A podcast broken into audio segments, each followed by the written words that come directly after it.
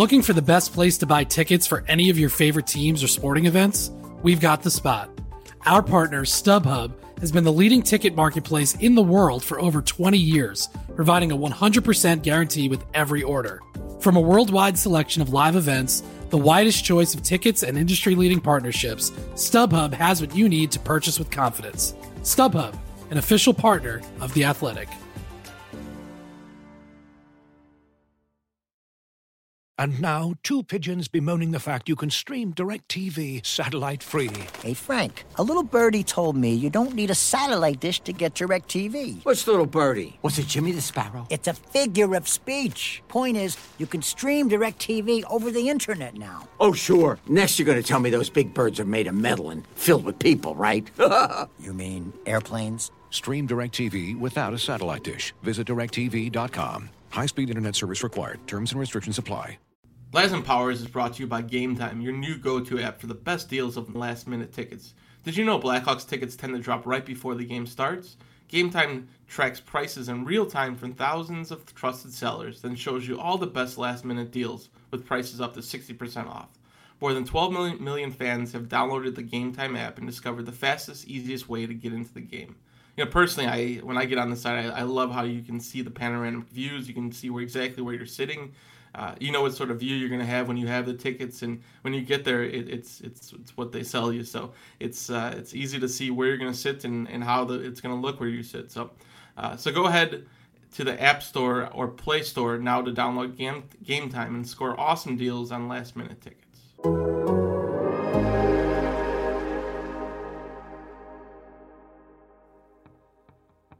It's not about me. I'm only here for a minute, and I know that I can't fix it. I can help even just a little bit. Won't you let me try? Hello and welcome to the latest Laz and Powers. I'm Mark Lazarus. I'm joined by Scott Powers. Uh, it's Monday morning, and uh, Twitter's mad about the shootouts, and you know what? I can't blame them. Um, the, the Blackhawks lost in Dallas uh, in a shootout on Saturday night, a great game. Uh, and it came down to a shootout, and Robin Lehner freely admits he's bad at shootouts. Uh, went on Twitter yesterday, openly soliciting advice, kind of sarcastically, which I appreciated. Scott, what do you think about shootouts? Is it time we do something about them and get rid of that? Yeah, I don't. Uh, yeah, for sure. Yeah, I definitely. It's. Uh, I think everyone's. Oh, the Blackhawks just recalled Matthew Highmore. Oh well, there you go. Breaking news. Breaking news. Um, I guess Drake Caggiula is going to be out for a little while longer then. Yeah, it was. I, I was curious who they might recall, and there, there had a. Yeah, it was interesting. Highmore. I feel like it, it, was either going to be Highmore or Wedin. I think, given that they were bottom six guys that were out. Yeah, um, that's interesting. So, um, yeah, no, for sure. I, I, I wish they got rid of shootouts, and I wish they changed the point system. It's, um, overtime games are just rewarded too much. You know, winning in regulation has no significance, um, and and there's too much parity. It just it's all the teams are clumped up, and I, and I get that's as positive in some ways, but it's it's also rewarding your your really good, you know, or, or penalizing your really good teams and.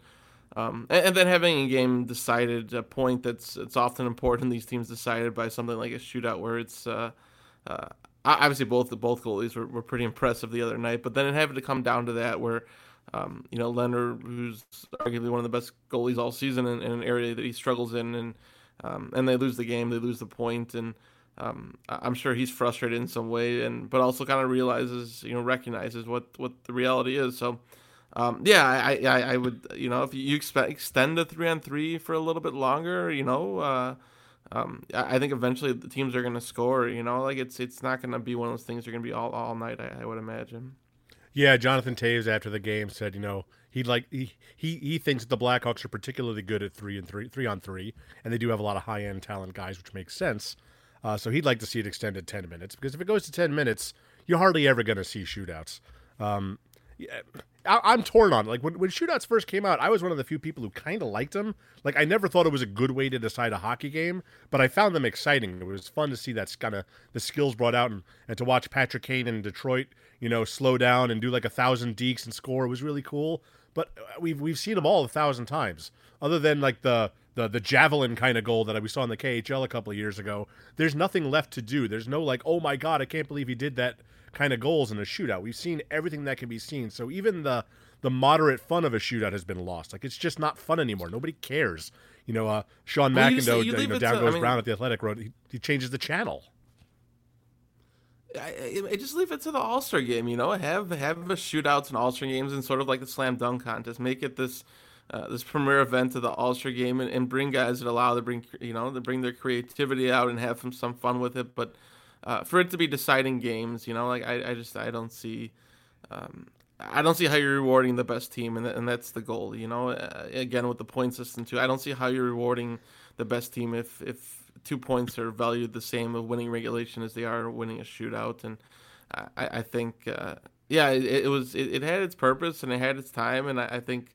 I, I think for the most part, everyone's a little bit frustrated with it, and um, you know, it's this is things that are deciding playoff teams and you know teams who get in Right. and who, who are, are out. So it, it certainly has a, has a factor on the season. Well, uh, you know, I, I, a couple years ago, I, I was at the All Star Weekend. I went around and I talked to everybody, every player, and every coach I could find because I wanted to talk about the three-two-one point system they use in international play.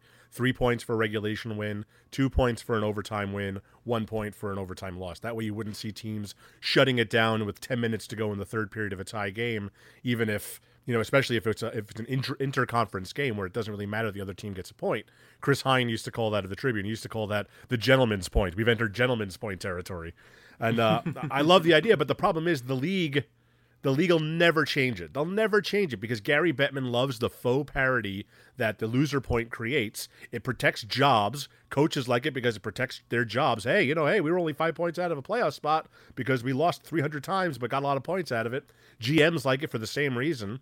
Uh, it makes everyone look a little better than they actually are. I think players would like it, and I think it would be better because you know the problem. It's so hard to make up ground in the NHL standings. Like that's why that the American Thanksgiving stat that everybody always talks about. If you're not in the playoffs by American Thanksgiving, you're not going to make the playoffs.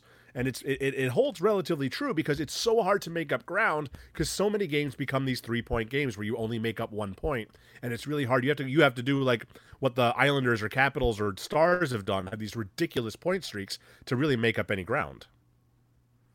I, yeah, I remember. I think Joel Quenneville was asked like what he'd change with the league, and he wanted to add more more teams to the playoffs. They they're all looking to save their jobs. You know, it's it's uh, yeah, and I and I don't think there's any incentive for the league to do it. It, it would have to be something that the, te- the players push for in the CBA or or something that you know it's, you probably have to give up something to get something. So I don't expect it to happen, but. Um, I always love when those people put out the uh, put out the records just based on regulation and, and those type of things to see who's sort of the legit teams and Right. um, I, I don't think the Blackhawks have won a whole. I, I guess they went, had probably more regulation wins now, but there was a stretch there where they only had a couple. So, um, you wrote about uh, for today. You wrote about Kirby Dach, and um, you talked to I think it was almost it was what, 18 people about Kirby Dach for the 18 year old. What uh, what what what do you find fascinating as you as you went around the room and talked to different guys about him? Well, the, the most common answer was his confidence. Like you don't expect an 18 year old to come in to a, a relatively veteran team like that and just feel like he belongs. And I think you and I noticed that about him from the from the right, right when he came back from the concussion and training camp. He's like, you know, we're like, oh, you hoping to get a couple of games? And he's like, no, I'm planning to be here all season. And he was pretty uh he was pretty ballsy about it. He really thought he belonged.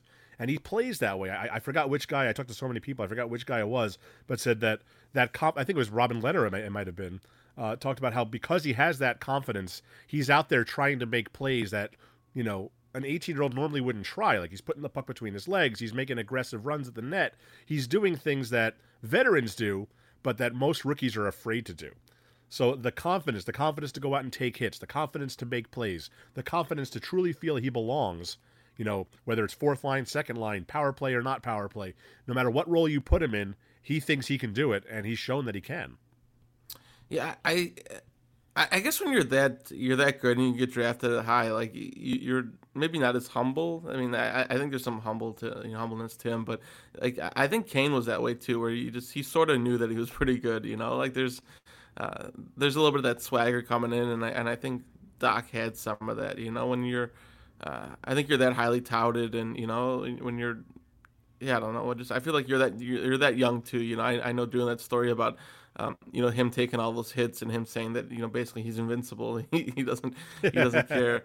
Uh, it, it's just yeah I don't know. There, there's I, I, think it's a positive too. You know I, I think you want that in an 18 year old that's going to come in and play. He wants more ice time. He wants he wants to be on the power play and um, and I and I think he's certainly shown that he deserves that. And um, I'm I'm still curious to see how this over this next month. You know whether they uh, decide to set him in the World Juniors, kind of see where the season goes. Because I don't think I don't think the Blackhawks have decided completely that he's here for the entire season. I, I think this next month will kind of determine what they what they see for him and whether it's beneficial to send him to the World Juniors. I, I know I'm sure Canada would be happy to have him, but um, yeah, I mean through whatever it is, 15 games or whatever he's played now, he he certainly um, he, has been impressive. You know, just he, you didn't know what to what to think. You certainly didn't think he'd probably be here, but for him to to be this, and I was going through some of the five on five numbers yesterday, and especially when they when they've opened up this offense for this last eight games.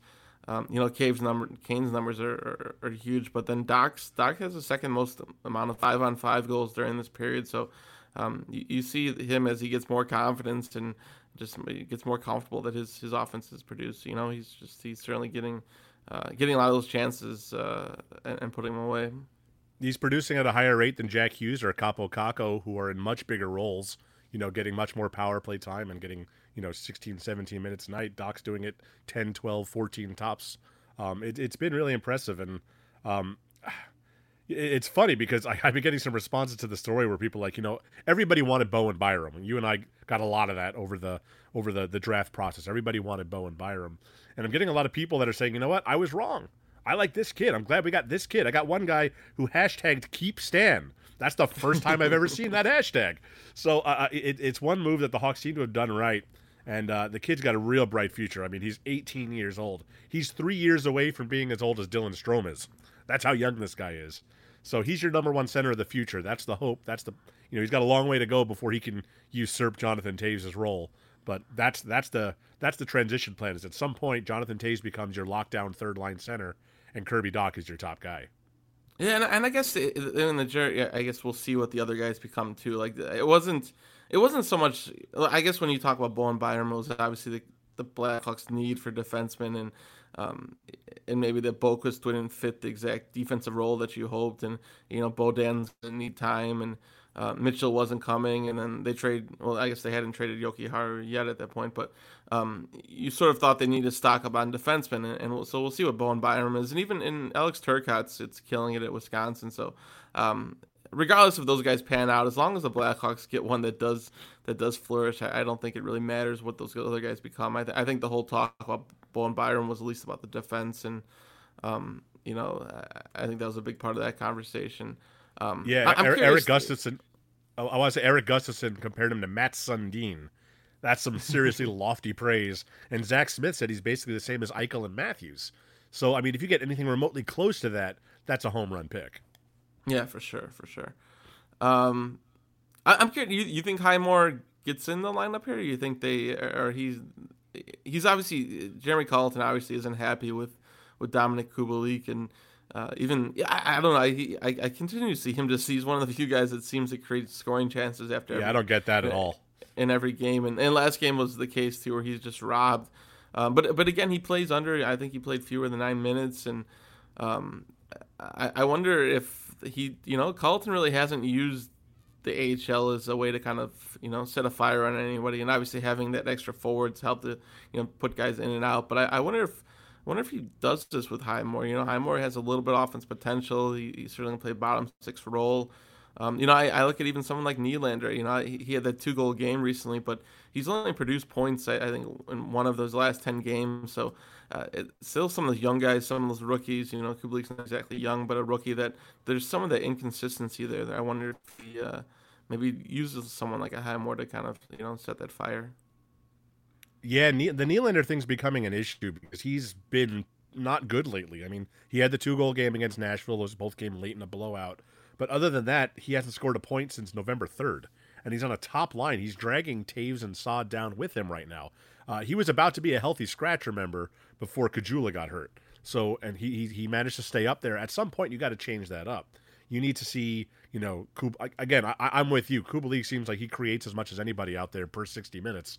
I'd put him up there. Um, maybe give Dach a spin up there. Put put him on the wing up there, and uh, you know, Mm-hmm. uh, he's basically playing wing on that fourth line anyway. He's a center, but he's not taking draws.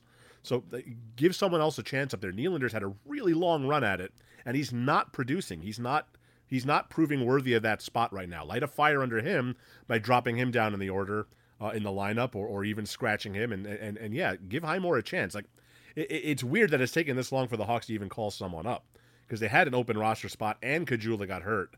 He's been in concussion protocol for over a week now. Um, it was weird that they went to Dallas without the extra forward. We saw what going with seven defensemen looked like, and it never works. It never worked for Joel Quenneville, and it doesn't work for Jeremy Colliton. So I'm surprised it took this long in the first place just to call someone up. But I don't see the point of calling up Highmore if you're not going to try him. You've lost three in a row. Look, they played a very, very good game against Dallas. That was a terrific hockey game between two teams playing very well and two goalies that were just spectacular. Lehner and Khudobin were phenomenal you played really well, but the fact is you've lost three games. You have to try to shake something up. The offense isn't there right now. Uh, you got to get something back, and I think having Nylander on that top line is not doing it. I, I want to go back to that seven defensemen and and, and eleven forwards. Um, I, I think it. I think Quenneville did it late in his uh, late in his tenure, and basically admitted afterward, well, that didn't really work, and and, and we saw it. It, we, we- it didn't work often, and then yes, or when he when Colliton did it two games ago. Um, you know, his reasoning was that he obviously wasn't happy with Kubalik, but also wanted to give Slater Koekkoek his uh, game against Tampa. Then, and he- scratch he was- another defenseman, Jeremy. Just don't do it to seven defensemen. yeah, and and then then I, I asked him about it the following day, just his philosophy. I was I was curious, and uh, he- you know, it, was uh, there was uh, wasn't a whole lot of intent. I just wanted to get sort of his thoughts, and he, he sort of he, he got defensive again, you know, saying that it's an issue that shouldn't be an issue, and you know, teams win by this. But it, there's been a few times where he just. I, I don't know if he just gets ticked off with those or just frustrated, but with the lineup thing or this, we're just uh, certainly we write about it, and I think we have our own views about it. But um, yeah, I don't know. It just it just it, it caught me a little bit where that he you know saying that this shouldn't be an issue and and teams win by this, and I, I don't know if there's as much evidence. You know, I was I was trying to do some research and it's hard to find. Uh, you know, there's there's not an exact uh, format to find when teams play seven defensemen, eleven forwards, and you know just from doing Google searches from this past year, it, it seems like teams are losing more often than not. I, I just I think it just it, it, it disrupts the rhythm of uh, of your forwards and your defensemen, and I get getting one. You know, you know you want to have Kane out there as much as possible, and he thought this was the avenue toward that, but um, I, I feel like sitting a forward is almost better than than doing what you, you know adding a defenseman and disrupting the pairings and some guys sitting here and um, yeah I don't know it just it, it seems like it disrupts the whole flow of the game. Well, I, I have a couple of thoughts on that. First, when when Quenneville did it, he did it a lot in like the 2013, 14, 15 seasons. But when he did it, he made a defenseman a winger. We had left wing Sheldon Brookbank for like a seven game span. We had right wing Mike Kostka. We had left wing Rob Scuderi. Like he did that a bunch of times, but he didn't want to mess with the pairings, so he just put a defenseman in a bottom six role, and it was kind of weird. But late, late the last couple of years of Quenneville, he did it a few times where he did seven defensemen and tried rotating the pairings. And every time he said afterwards, "Yeah, I shouldn't have done that. That didn't work," because you do have guys going back and forth. But the, the second point I want to make, you, you kind of mentioned this, is, is Colliton gets a little defensive about some things. The one thing I've noticed about this team, they seem to be reading the press, which I never I never got that from the Blackhawks before. But you have Colliton mentions the line combinations aren't the problem when we were all writing about how the line combinations were the problem. He uh, this thing the seven defensemen, everyone's talking about the seven defensemen. Um, uh, Robin Lehner talking about you know talking about oh the media says that and he was like half joking but he's like media ca- I'm all I'm all ears. You tell me how to do good in the shootout. And um and then you had when I did this Kirby Dach thing I had like five or six guys say well I know the big story has been that he's taken too many hits which is something that you've written and we've talked about a lot. I feel like they're more in tune with what we're writing either what we're tweeting about or writing than teams in the past and it's it's always been hard to tell who who cares and who's reading what we write but I never got that vibe. Like if they were reading it, they weren't letting us know they were reading in in, in, in the past several seasons. Where it seems like this season they're really in tune with what we're writing about, which is weird. Yeah, I, I know Robin Lehner definitely reads it. Like I was in, uh, I think it was in Nashville bef- uh, after the morning skate, and and he was on his phone and he pulled up the Kirby Dach story about the hits and was reading Dach's quote about. Uh, That's good. He's a Uh, yeah. subscriber, attaboy. Yeah. Um, well, hopefully, yeah. Hopefully, he subscribes and he's not given the uh, given a password. So, um, it's. Uh, but yeah, he was. Well, he was, was it was a little he- uncomfortable because it was. He was reading out the quotes from the story and it felt a little strange. But uh, I, I think it was more of his point was reading Dach's quote about how this is where he goes and makes some money and that he's going to play this way for you know regardless if he gets hurt. But um, but yeah, yeah, like you don't you don't you know sometimes you'll get a guy one on one and they, they sort of refer to something or or you mention something and, and you realize that they've read it. But for the most part, they do a pretty good job of. Uh, uh, you know, I mean, Joel, Joel barely, you know, Joel was able to hide it whether he knew our names or not, so he certainly didn't, certainly didn't say whether he was reading our stuff. Um, but uh, yeah, yeah, I don't, yeah, there, there's certainly that sense that the, uh, yeah, especially with Robin Lehner, and, and he's so vocal that I, I wonder if he's also spreading the word around the room what's what's being written. Well, well, let's not forget Robin Lehner. He wrote a story for us. That was his big, uh, where he, he, he he laid out all of his mental health issues in a first-person story he wrote for the Athletic. So there's that. Um, maybe he does get a password for that. I don't know. He's, he's an author for us. um, but uh, I, I don't know. I just found it interesting. I, like I, I know, like the PR team, they always print out all the clips. They put all of our stories into like a, a packet. Basically, they print them all out. Um, and they leave them lying around the locker room. So they've always been there, and I've always figured that a lot of these guys were reading. But I just, I don't know, it's weird. I, I was wondering if you had that same sense because I just noticed that this year that it's been a, little more prevalent. Hey Scott, hang on a second. I want to talk about DoorDash for just a minute here. Uh, I was sitting in my hotel room in Dallas. I don't know if you've ever been to downtown Dallas, but there's nothing in downtown Dallas. And I didn't rent a car, and I was too lazy to get an Uber. I had a whole season of Simpsons to get through on Disney Plus, so I wanted some food. So I, I called up. I went onto DoorDash, and I was looking around. I found all these great options. I wound up settling on some barbecue because I was in Texas, and when you're in Texas, you got to eat some barbecue. I found a local joint that was about a mile and a half away. Uh, within 25 minutes, I was sitting there eating brisket and pulled pork and uh, and uh, some sweet tea and some cornbread, and it was delicious. And I got five dollars off because I used the Blackhawks uh, promo code that we have. So. Um, with door to door delivery in all 50 states and Canada, you can order from your local go tos or choose from your favorite national restaurants like Chipotle, Wendy's, Chick fil A, Cheesecake Factory. You know, don't let don't worry about dinner. Let dinner come to you with DoorDash. And right now, our listeners can get five dollars off their first order of fifteen dollars or more. That's what I just did. When you download the DoorDash app and enter the promo code Blackhawks. That's five dollars off your first order when you download the DoorDash app from the App Store and enter promo code Blackhawks. One more time, that promo code is Blackhawks for five dollars off your first order from DoorDash. Um, I forgot the name of the place I ordered from already, but if you're in Dallas, it's barbecue. You'll be fine. Call up DoorDash; they'll get it for you. All right, now back to the show. Uh, let's get into some uh, reader issues here. Um, if I can call it back up because I'm unprepared as always, um, being flooded by Matthew Highmore tweets. Um, any ideas on how to fix Northwestern's offense? Sorry, nihilist coach Fitz, I don't. Maybe uh, getting a new offensive coordinator would help. Um, all right, R- Rat Pack Ray wants it. What do you make of the Babcock firing? And do you see GMs and owners keeping a closer eye on coach and players' relationships? Now that's been interesting. I don't know if you saw the stuff yesterday. I think it was the Toronto Sun, and then uh, um, Ian Tulloch uh, commented that you know Babcock had uh, a player rank everyone in terms of their work ethic, and then Babcock read it out to the team, and it was Mitch Marner apparently just humiliating a player and putting him in an awkward position. It, it, it, it's well known that the players hated Mike Babcock. Like everywhere he's gone, players have hated Mike Babcock, um, which is one reason that I think he's a bad fit for the Blackhawks. But it is interesting. We, we've reached a different era now where these hard ass coaches they don't really fit. Like Sheldon Keefe comes in, he's a players coach. Jeremy Colliton, he's a great communicator. Like it seems like we're going to that like that old school coach seems to be kind of, you know, Darryl Sutter type, maybe going out the window here. Yeah, I, I, I would think so. I, I think, uh, you know, I, even with Joel Quenneville, I mean, he was sort of this old school coach, but he also had this player. I, I think he was known as a players coach, you know. So Oh, it's a country club atmosphere, absolutely for the veterans. Yeah. Yeah, and, and, and someone had told me that uh, just they, they thought uh, how Babcock responded to losing sometimes also was was was different than than Quenneville, who you know was a player who's kind of familiar with both both coaches, and just he, he thought even with Joel that it was um, when when things were bad, like you, you didn't feel like it on top of you as much, and with Babcock it was a little bit different. So, um, yeah, I, I imagine the GMs, you know, they sometimes I'm sure they want to get a handle on these things, and uh, but even the, even that, I mean, this has happened within the last few years, and we just heard about it now. So it's, uh, I don't know how much those cultures are different. I mean, we certainly have a new generation of coaches coming in, and uh, younger coaches getting, you know, kind of replacing old ones. But yeah, I don't know. I, I you know, it's, it's it's not like we heard about this while it happened, and it was certainly accepted for a while. I'm sure it was something that Kyle Dubas knew about or or whispers about, and it, it was allowed. So.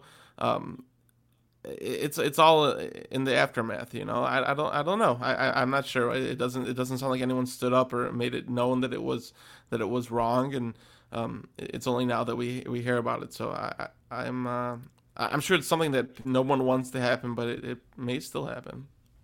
Yeah, I mean, I mean, I, it, it's, it's it's no secret that players are different now than they were 20, 30 years ago. They're you know they're maybe a little more coddled. They may be used to like a more positive reinforcement. And for what it's worth, that's not like a bash on millennials and and and Gen Yers. They should be like it's we shouldn't be abusing people to get them to play hockey better mentally or any other way. So I'm all for it. I'm all for play. I'm all for coaches who are able to sit down and talk to a player man to man and not just scream their heads off at them. I think that's a positive. That's you know, there's going to be the Don Cherry types that think, ah, oh, yeah, yeah, they're soft, they're snowflakes. I'm all for it. I'm all for treating human beings better at any in any profession. Um, and I, I think part for, of it oh, too oh, is you've seen performance coaches, and I, and I think the whole psychology of hockey on and off the ice is is certainly, certainly something teams have addressed too, where, you, where people are aware of mental health and. Um, you know, a lot of it's to improve on ice performances, but I, I think it's also there, you know, psychologists to to help players through tough times and get through tough things. So uh, I'm sure bullying is part of it if, if a coach is doing that. That um, a lot of those things are being addressed off the ice too. too. I, I, think teams, at least organizations, are are putting more value in the mental health of players. Which they should. That's a good thing. Um, Mike asks, currently, do you see the Blackhawks as buyers or sellers at the deadline, and if so, who would be moved? Now that's an interesting question. We're obviously a long way off from there, but I guess I guess I would rephrase it to you differently. What would it take for the Blackhawks to become buyers at the deadline? What, what, where would they have to be? Would they have to be on the bubble, on the inside of the bubble, or just outside of the bubble? What's it going to take for this team to go for it this year after not having won a playoff series in four years? Yeah, I think it's anywhere near the bubble. I think there's incentive for uh, this management to, to, get in the playoff this year. Um, I, I, just wonder how you do that. Part of it is that they don't have any cap space.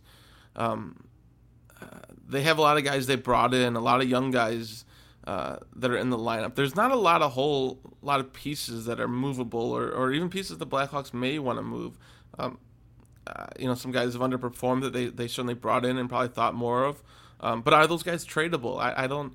Um, I, am trying to think how the Blackhawks. You know, maybe the Blackhawks had some. Obviously, they had the cap space the one year in 15. Um, 13, they they barely they ended Jesus, so you, you, you, know you didn't have a lot of lot of space. Um, I mean, right now they're right or a lot of ceiling. holes to fill either. Yeah, so yeah, I don't know. I it's I, I think there'd be incentive to become buyers if they're near the bubble, just because getting the playoffs will probably mean a lot to people keeping their jobs and certainly uh, how the, everyone feels about this organization. You know, regardless of what happens in the playoffs, as long as they get in, there's probably a better feeling. Um, I, I, just I don't I don't know how even if they're buyers what what exactly you can do. I mean, uh, I guess you look at guys like Zack Smith who's got a little bit of a larger cap hit, but I don't know. I mean, Zack Smith's got another year on his deal.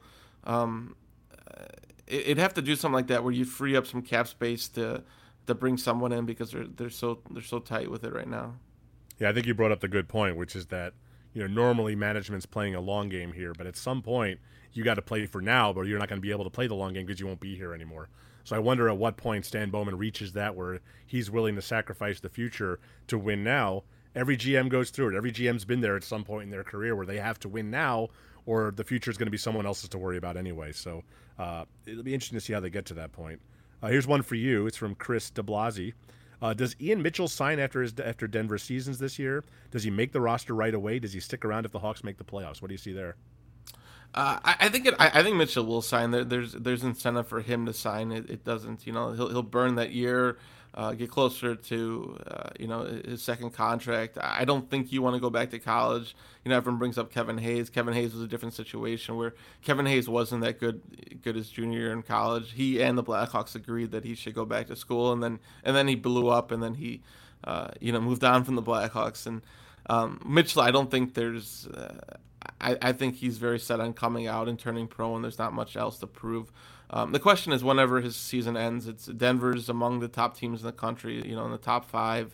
Um, they, they could go really far. I mean, it's hockey, so they can they can go really far. They can lose early in the tournament. Um, either way, they'll make the NCAA tournament. Um, if they get done early, I, I, would expect that he signs and joins the team. Um, and I guess it depends on where the team's at that point, whether whether he steps in. I'm sure he, you know, they usually like to get those guys a game. But if they're right in the heat of a playoff mix and, and there's someone that's not ideal to sit down, then maybe not. But um, I, if his season ends soon enough, I would expect them to burn that season and him to join the team, and then everything else kind of fall into different factors. All right, I know you got to run and get to practice. I want to I want to go back to the opening topic real quick though. In, in Robin Lehner's mm-hmm. tweets, he said the shootout is not hockey. So I got to learn this sport somehow. I love that, by the way, because the shootout is not hockey. But here's the thing neither is three on three. That's not hockey either. It's just as gimmicky. It's a little less gimmicky, but it's still gimmicky. It's not. It's not hockey. It's it's a, it's a free for all there, and I love three on three. Everybody loves three on three, but it's still a stupid way to decide a game. Bring back ties is what I'm saying. Well, I, I don't. An idea that, that nobody will I, get behind. I do agree with you. It's. I guess it's all varying degrees of gimmicky, right? Right. Exactly. Um, yeah. So. Yeah. So what? uh, uh You get the all decade team this week, right? Yeah, I think it's on Wednesday. It's coming out the all decade team, which was harder to put together than you think. And Scott and I did a whole podcast breaking it down and analyzing it and yelling at me for it. all right. Anyway, uh, that's the end of the show. We'll see you on Thursday, and uh, bye, Scott. Bye.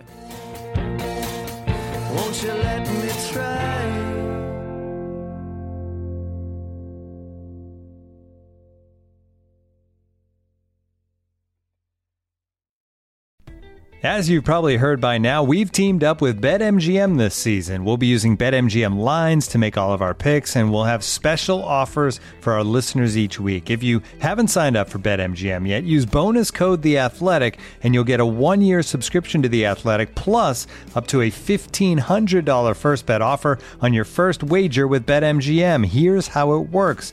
Download the BetMGM app and sign up using bonus code The Athletic. Make your first deposit of at least $10. Place your first bet on any game and claim your voucher for a one-year subscription to The Athletic.